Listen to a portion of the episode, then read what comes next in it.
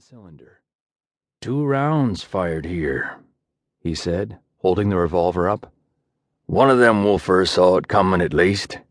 Don't look like he hit nothing, though, Jack said. Digging through the snow, the marshal uncovered another revolver and a long rifle, both unused. Other feller didn't get a shot off, looks like.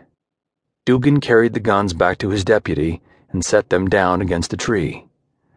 So, he said, giving the clearing another sweep with his eyes, one of them wolfers gets jumped and goes down before he can get his irons out. The other pulls on the attacker, gets two shots off, then gets torn up for his efforts anyway. And their dogs get away clean, Jack said. Bad day for them, I guess. Dugan sighed through his nose the white cloud pouring over his red beard.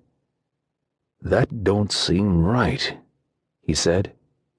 Ain't seen the wolfhound yet that wouldn't die for his master.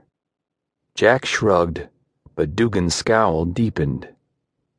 After four years of serving as marshal for one of the rowdiest towns in Colorado, he'd seen more than enough outlaws and criminals with a quick gun and a good aim. He'd also had his fair share of run ins with wolves, bears, and other man eating critters. Not a one of them could have taken down two seasoned wolfers like this, even if they didn't have their dogs with them. Dugan felt Jack tense up beside him. Holding his breath, the marshal turned his head toward his deputy. The young man was alert, his fingers squeezing the barrel of his rifle. Dugan strained his ears hoping to catch anything out of the ordinary. But the morning was still. After a few moments, he caught Jack's eye and nodded. The two lawmen turned and walked back to their horses. The marshal's mare whinnied, eager to leave. Dugan patted her neck, keeping his eyes on the clearing while Jack climbed into the saddle. Without warning, a wave of goose flesh rippled up the marshal's arms. Jack must have felt it too, his gloved hands curled around the rifle's barrel. Dugan placed his boot in the stirrup and lifted himself into the saddle. Drawing his Colt, he peered through the trees. The air around them felt colder. The horses began fidgeting, stamping their hooves in the snow. Dugan could hear his own breathing and the creaking of the leather saddles, but nothing else. It seemed like an ordinary winter morning in the Rockies, but something still wasn't right. The fine hairs at the base of his neck pressed against the red bandana he wore against the cold. Somewhere, hidden in the trees, something was watching them. Turning to his deputy, Dugan gave a single nod. The two men pulled their horses around and kicked their sides. The animals needed no encouragement, trotting between the trees toward the edge of the forest.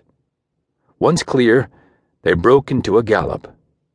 As the clearing shrank in the distance behind them, Dugan felt the chill and malice melting away like ice on a spring river.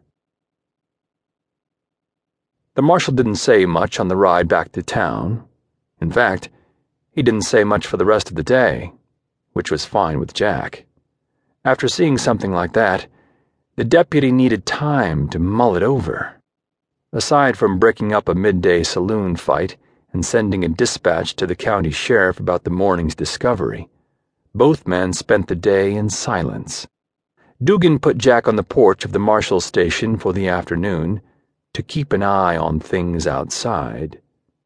Jack knew the marshal would be keeping an eye on the bottle of whiskey in his desk. The old man was funny about people seeing him hit the bottle.